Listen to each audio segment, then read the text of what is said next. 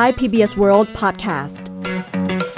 สวัสดีค่ะ ช่วงนี้พบกับคุณเทพชัยย่อง และดิฉันนัทถาโกมลวาทินค่ะ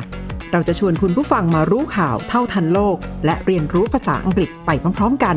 ในรู้ข่าวรู้ภาษาอังกฤษกับไทย PBS World Podcast ค่ะ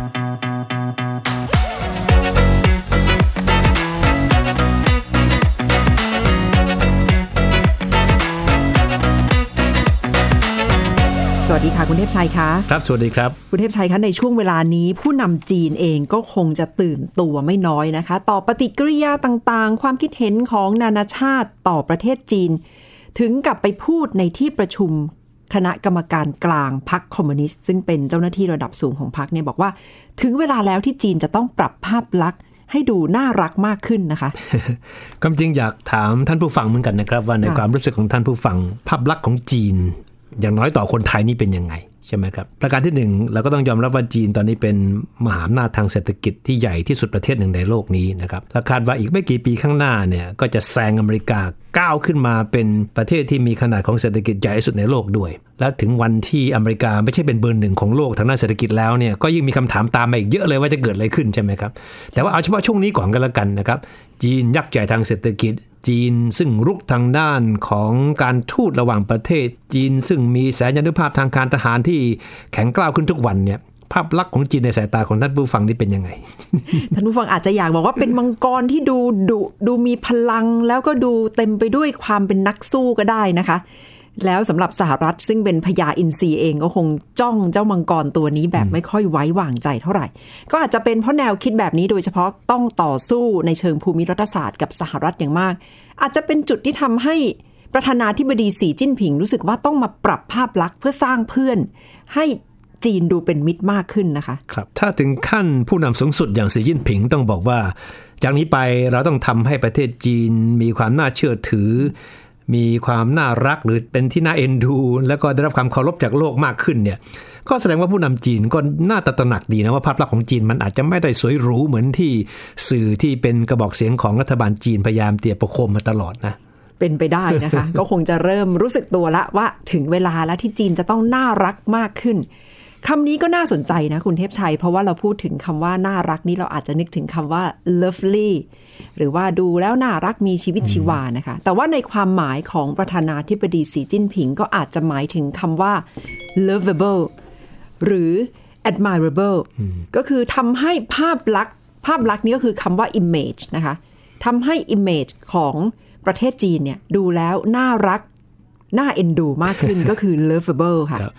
แต่ในความเห็นของสีจิ้นผิงเนี่ย lovable อย่างเดียวไม่พอนะมันต้องมีทั้ง credible นะครับ lovable แล้วก็ respectable ด้วยนะครับตอนนี้เป็น 3คำที่เป็น keywords นะครับ credible ก็แปลว่ามีความน่าเชื่อถือใช่ไหมครับ lovable ก็น่ารักน่าเอ็นดู and respectable ก็คือมีความน่าเชื่อถือ ก็ดูเหมือนว่าในความรู้สึกของสีจิ้นผิงที่ถ่ายทอดออกมาเนี่ยนี่คือ 3 สิ่งที่จีนยังไม่ค่อยได้มาเต็มที่เท่าไหร่นักนะครับ ก็คือ ไม่ค่อยน่าเชื่อถือ ไม่ค่อยเป็นที่น่ารัก แล้วก็ไม่เป็นที่เคารพของโลก คือมามีแนวคิดว่าจะต้องปรับภาพลักษณ์ในช่วงเวลานี้ก็น่าสนใจนะคะ อาจจะเป็นเพราะว่าทางสีจิ้นผิงรู้สึกว่าตอนนี้นานาประเทศเวลามองจีน สายตาก็คงจะไม่ค่อยไว้เนื้อเชื่อใจเท่าไหร่ จากวิกฤตฮ่องกง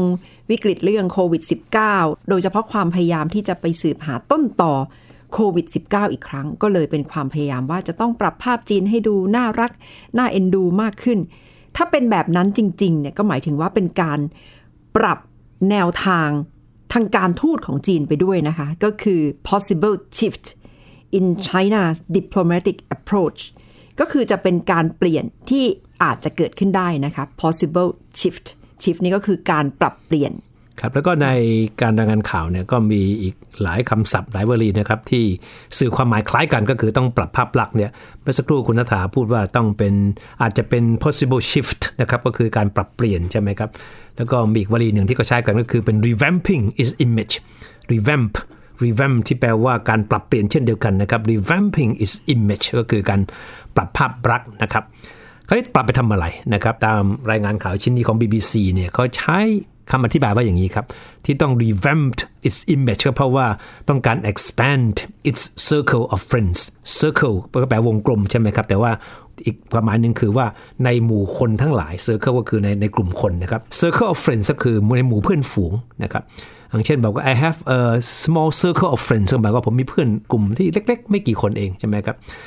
circle of advisors นะครับจะใช้อธิบายกับคนที่เป็นที่ปรึกษาของของคนหรือว่าขององค์กรนะครับ อย่างเช่น the prime minister has a big circle of advisors ก็คือนายกรัฐมนตรีท่านนี้มีวงที่ปรึกษานี่ใหญ่มากเลยนะครับ แต่ว่าในเรื่องที่เกี่ยวกับจีนเนี่ยเขาบอกว่า to expand its circle of friends ก็คือขยายวงของเพื่อนที่มีอยู่นะครับ ถ้าจะตีความก็คือว่าวงของเพื่อนที่มีอยู่ตอนนี้ของจีนนี่มันไม่ค่อยใหญ่เท่าที่ควรเลยต้องทำให้ตัวเองน่ารัก นะครับน่าเชื่อถือน่าเคารพเพื่อให้เพื่อนคือพูดง่ายๆว่าคือให้มีเพื่อนมากกว่านี้หน่อยค่ะจริง ๆ เพื่อนที่ว่ามีไม่เยอะนี่ก็คงไม่ได้รวมสหรัฐและโลกตะวันตกนะคะ เพราะว่าจากที่เราคุยกันหลาย ๆ ครั้งเลยในรู้ข่าวรู้ภาษาอังกฤษ ก็จะได้เห็นมุมมองในเชิงภูมิรัฐศาสตร์ที่แข่งกันแบบหายใจรดต้นคอเลยนะคะ ระหว่างจีนและสหรัฐ ก็เลยเป็นที่มาที่ประธานาธิบดีสีจิ้นผิง บอกว่าจะต้องขยายวงของเพื่อน ให้ ใหญ่กว่านี้ให้กว้างกว่านี้เพื่อสร้างเพื่อนให้มากขึ้น แล้วผู้นำจีนก็บอกด้วยนะคะว่า ประเทศจีนนี่ก็ควรจะต้องดูแล้วดูเปิดเผยดูมีความมั่นอกมั่นใจ แต่ขณะเดียวกัน ก็ต้องดูทอมเนื้อทอมตัวไปด้วยในเวลาเดียวกันนะคะ เขาบอกว่า the country should be open and confident but also modest and humble ก็ดูแล้วก็มีความเป็นแนวทางนะคะ ก็คือจะต้องเปิดเผยดูจริงใจ ดูมั่นใจ แต่ว่าในขณะเดียวกันก็ต้องดูแล้วไม่กลางนะคะ คุณเทพชัย open and confident but also modest and humble นี่โอเค มันก็ถือว่าเป็นสิ่งที่อาจจะสวนทางกันพอสมควรเหมือนกันนะครับ คือเปิดเผยมีความมั่นใจ แต่ขณะเดียวกันอ่อนน้อมถ่อมตน มันก็อาจจะแต่ก็นี่คือเป้าหมายของสีจิ้นผิงแหละที่มันสำคัญก็เพราะว่านี่เป็นแนวคิดที่สีจิ้นผิงมอบให้กับพรรคคอมมิวนิสต์จีนไง นะครับให้ไปดำเนินการตามนี้แหละ ซึ่งแน่นอนนะครับถ้าเป็นความประสงค์ของผู้นำสูงสุดเนี่ยในทางปฏิบัติเนี่ยมันก็จะนำไปสู่การขยายความตีความแล้วก็นำไปสู่ทางปฏิบัตินะครับ แล้วก็ชัดเจนมากครับว่าสิ่งที่จะเป็นเครื่องมือสำคัญของจีน ของรัฐบาลจีน ของสีจิ้นผิงในการที่จะนำแนวปฏิบัตินี้ไปใช้ก็คือสื่อที่เป็นกระบอกเสียงของรัฐบาลจีน ก็คือเป็น propaganda organizations ทั้งหลายนะครับ จริงๆ แล้วเนี่ยสีจิ้นผิงเนี่ยพยายามจะบอกกับโลกมาตลอดนะครับเพราะอย่าลืมว่าจีนถูกตะวันตกวาดภาพที่ค่อนข้างน่ากลัวมากว่า มีความทะเยอทะยานจะเป็นใหญ่ในโลกนี้นะครับแต่สีจิ้นผิงบอกกับสื่อจีนให้ไปสื่อกับคนทั้งโลกว่าจีนเนี่ย wants nothing but the Chinese people's happiness and good fortune นะครับก็คือว่าประเทศจีนไม่ต้องการอะไรมากไปกว่าการทำให้ประชาชนมีความสุข แล้วก็ มีชีวิตที่ดีนะครับ good fortune ก็หมายถึงโชคดีก็ได้นะครับ แต่ความหมายที่นี่คงจะหมายถึงว่ามีชีวิตที่ดีใช่ไหม good fortune นะครับเวลาเราอวยพรให้ใคร you have a good fortune ก็คือขอให้โชคดีใช่ไหมครับ นี่คือสิ่งที่จีนพยายามจะบอก เพื่อที่จะพยายามจะปัดปัดเป่าความกลัวของโลกตะวันตกว่าจีนต้องการที่จะทำตัวเป็นใหญ่ในโลกนี้ nothing but the Chinese people's happiness and good fortune นี่ก็คือคำพูดของสีจิ้นผิง และสื่อจีนเนี่ยต้องไปบอกกับโลกว่าเป็นอย่างนี้นะ จีนไม่ได้มีความทะเยอทะยานอะไรมากมายหรอก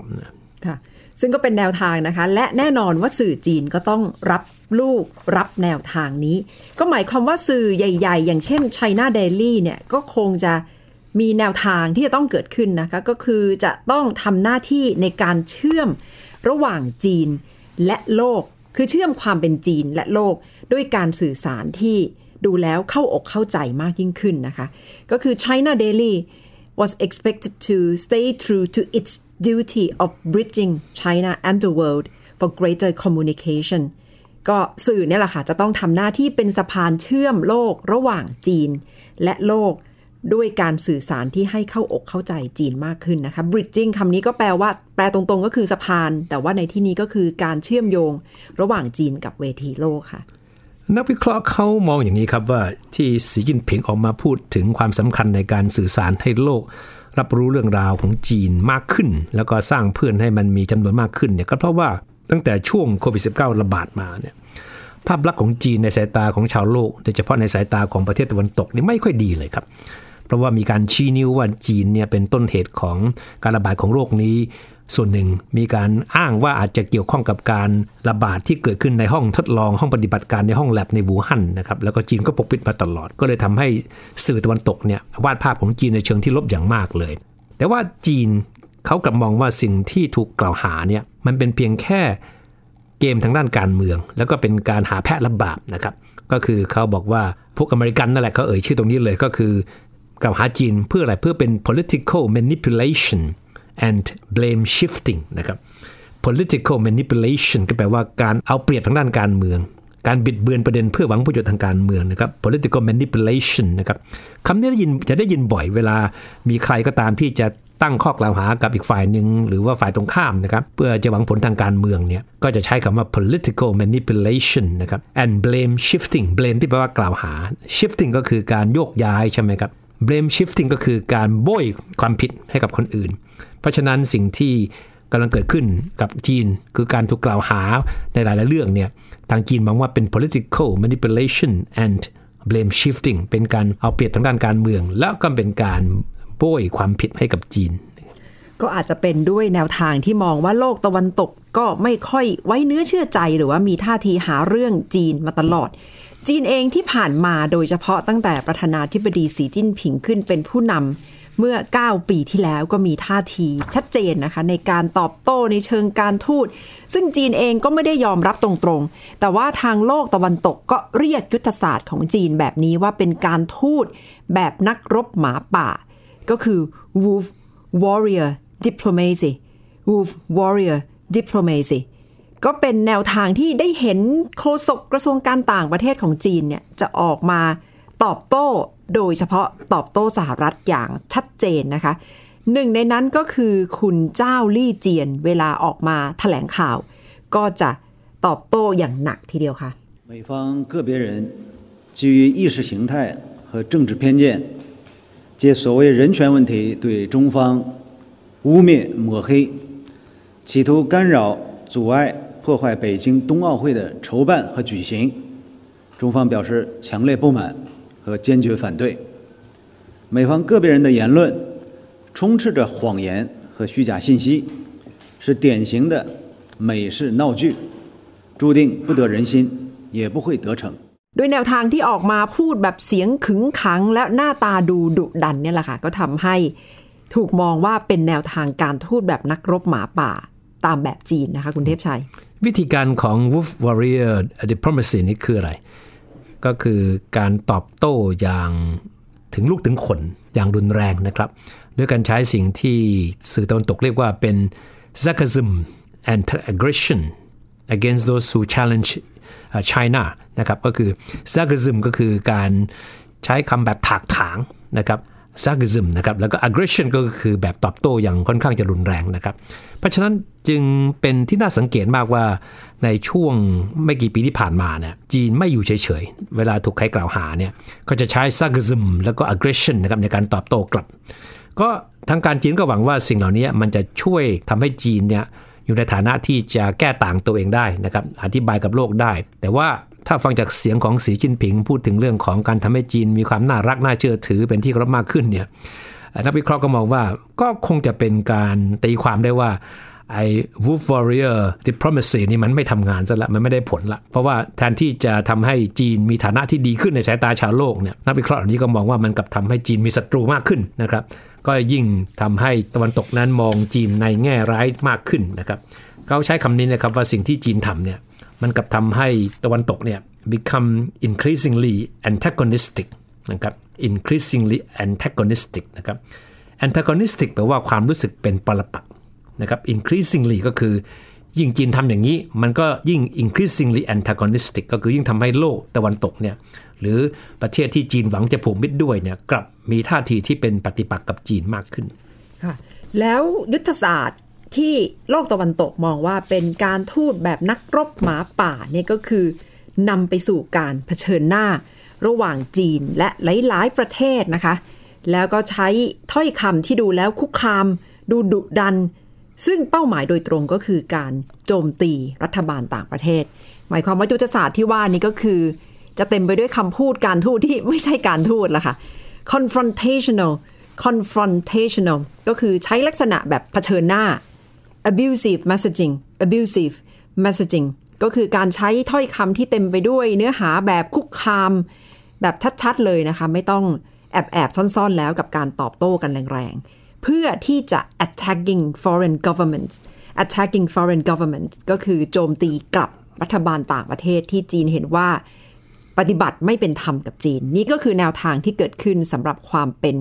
การทูตนักรบหมาป่าค่ะ สีจิ้นผิงบอกว่าถ้าจีนจะต้องทำตัวเองให้เป็นที่น่ารักมากขึ้นเนี่ย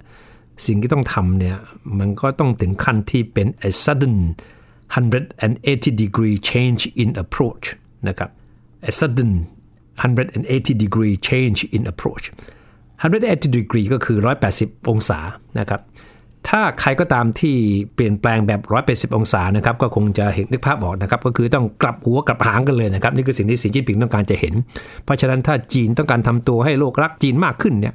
สิ่งที่จีนทำอยู่ทุกวันนี้มันใช้ไม่ได้แล้ว จะต้องกลับหัวกลับหางจะต้องปรับตัวเองแบบ sudden 180 degree change in approach ก็คือ in approach ก็แปลว่าการวิธีการของจีนจะต้องเปลี่ยนทีเดียวนะครับ ซึ่งก็หมายความว่า รัฐบาลจีน นักการทูตของจีนสื่อของจีนจะต้องปรับตัวอย่างมาโหฬารเลยค่ะซึ่งนักวิเคราะห์ของ BBC เองก็วิเคราะห์นะคะ คุณเทพชัยบอกว่าที่สีจิ้นผิงต้องมาตัดสินใจประกาศแบบนี้เลย ว่าจะต้องปรับภาพลักษณ์ให้ดูน่ารักดูเปิดเผย ดูถ่อมเนื้อถ่อมตัวมากขึ้นน่ะอีกในหนึ่งก็คือการยอมรับตรงๆแหละว่าจีนกำลังถูกโดดเดี่ยวละ หรือว่า rare admission of Beijing's isolation rare admission rare คำนี้นะคะก็คือว่าหายากหรือว่าไม่ค่อยเกิดขึ้น ก็เท่ากับเป็นการยอมรับที่คงจะไม่ค่อยเกิดขึ้นนะนะคะ ว่าจีนเองกำลังรู้สึกว่าตัวเองถูกโดดเดี่ยว หรือว่า Beijing's isolation Beijing ก็คือกรุงปักกิ่งนะคะ หมายความว่าจีนเนี่ยกำลังมองว่าผู้นำจีนเนี่ยกำลังมองว่าอาจจะเป็นไปได้ว่าจีนถูกโดดเดี่ยวในเวทีโลก เพราะฉะนั้นก็ต้องการสร้างความเข้าใจมากขึ้นในเวทีระดับโลก ว่าจีนจริง ๆ เป็นประเทศที่น่ารักแล้วก็เป็นมิตรนะ และนี่มีวลีที่ว่า rare admission นะครับ rare ก็คือยากหายากใช่ไหมครับ ของหายาก admission ก็คือการยอมรับ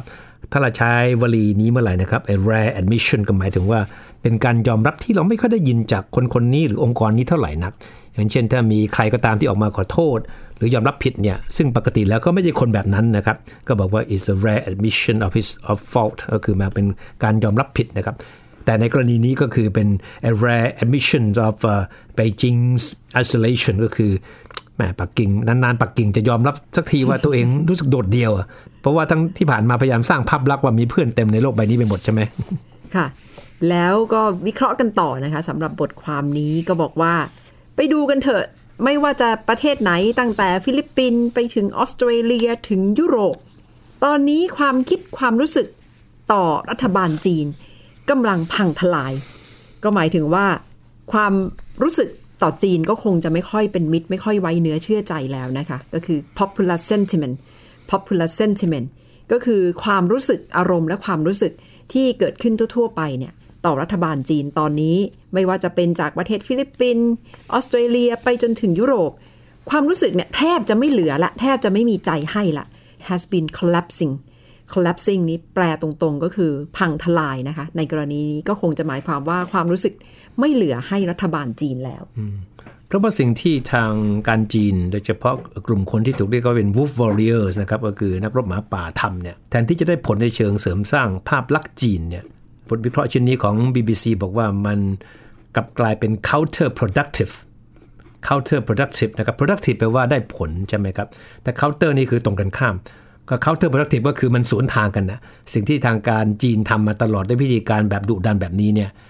มัน counter productive ถ้าเราจะบอกว่าสิ่งที่ใครก็ตามที่ทำอะไรบางอย่างเนี่ยหวังผลอย่างหนึ่งแต่ว่าสิ่งที่มันเกิดขึ้นเนี่ยผลกับตรงกันข้ามเนี่ยเราจะบอกได้เลยว่า his action is counterproductive เราใช้คำคำนี้กับการกระทำไหนๆก็ได้นะครับ ที่มันได้ผลที่มันสวนทางกับสิ่งที่เราคาดหวังไว้ ซึ่งก็อาจจะหมายความว่าที่ประชุมนี้น่าจะเห็นพ้องต้องกันนะคะว่าแนวการทูตแบบนักรบหมาป่านี้คงจะสร้างความเสียหายให้กับจีนไม่น้อย โดยเฉพาะในเรื่องภาพลักษณ์ ความเข้าใจผิดๆต่อจีนนะคะ ก็ใช้คำว่า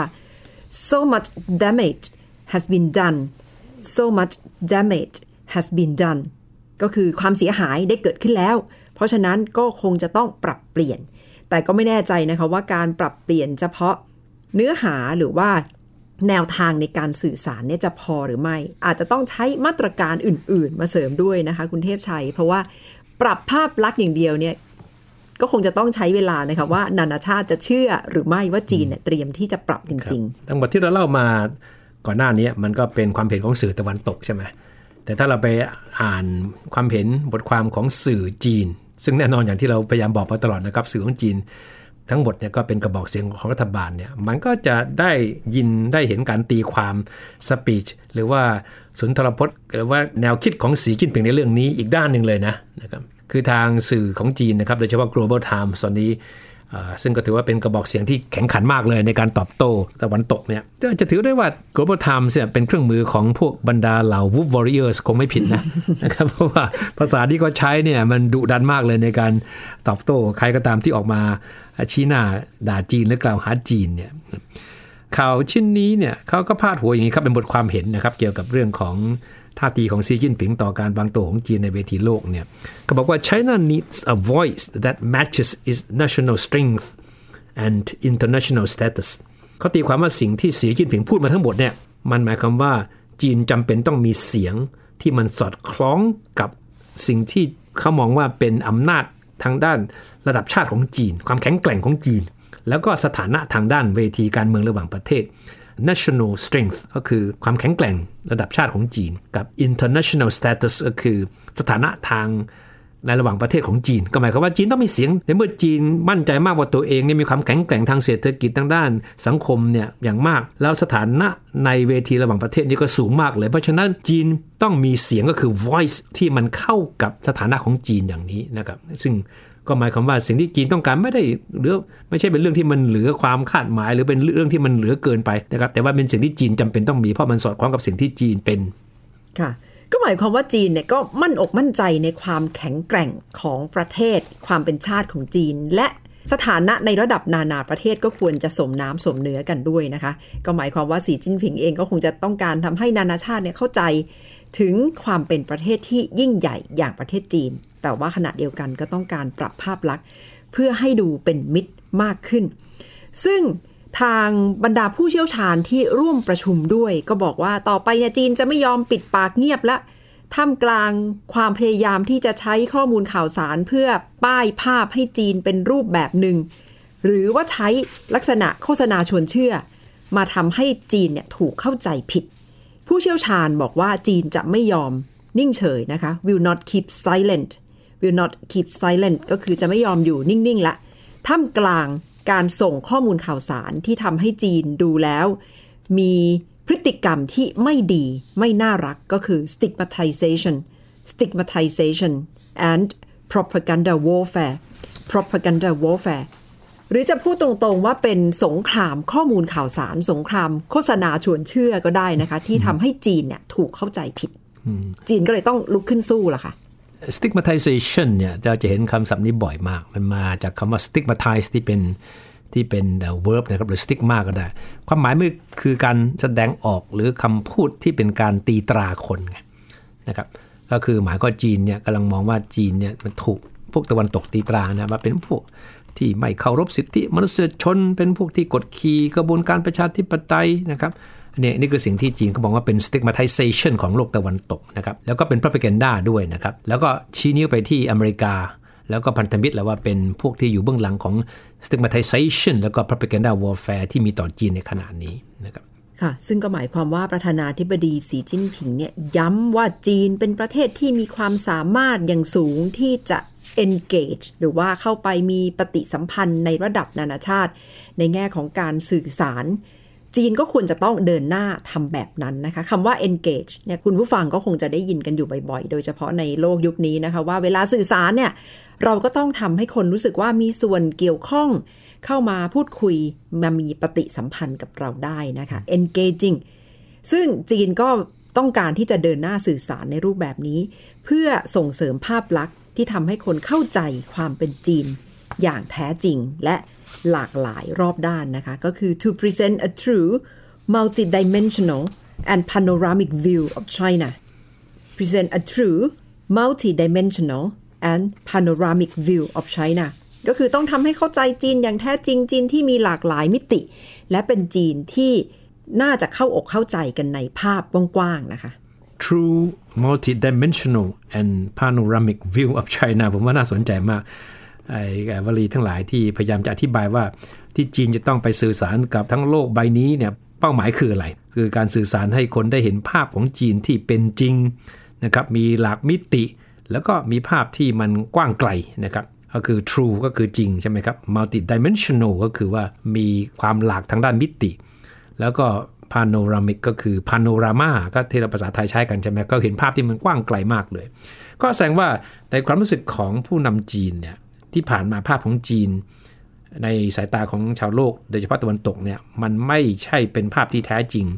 ไม่ใช่เป็นภาพที่มันมีหลักมิติเท่าที่ควร และเป็นภาพที่มันแคบเกินไปนะครับเพราะฉะนั้นสิ่งที่ทางจีนต้องการทำคือทำในทางตรงกันข้ามกันนะครับ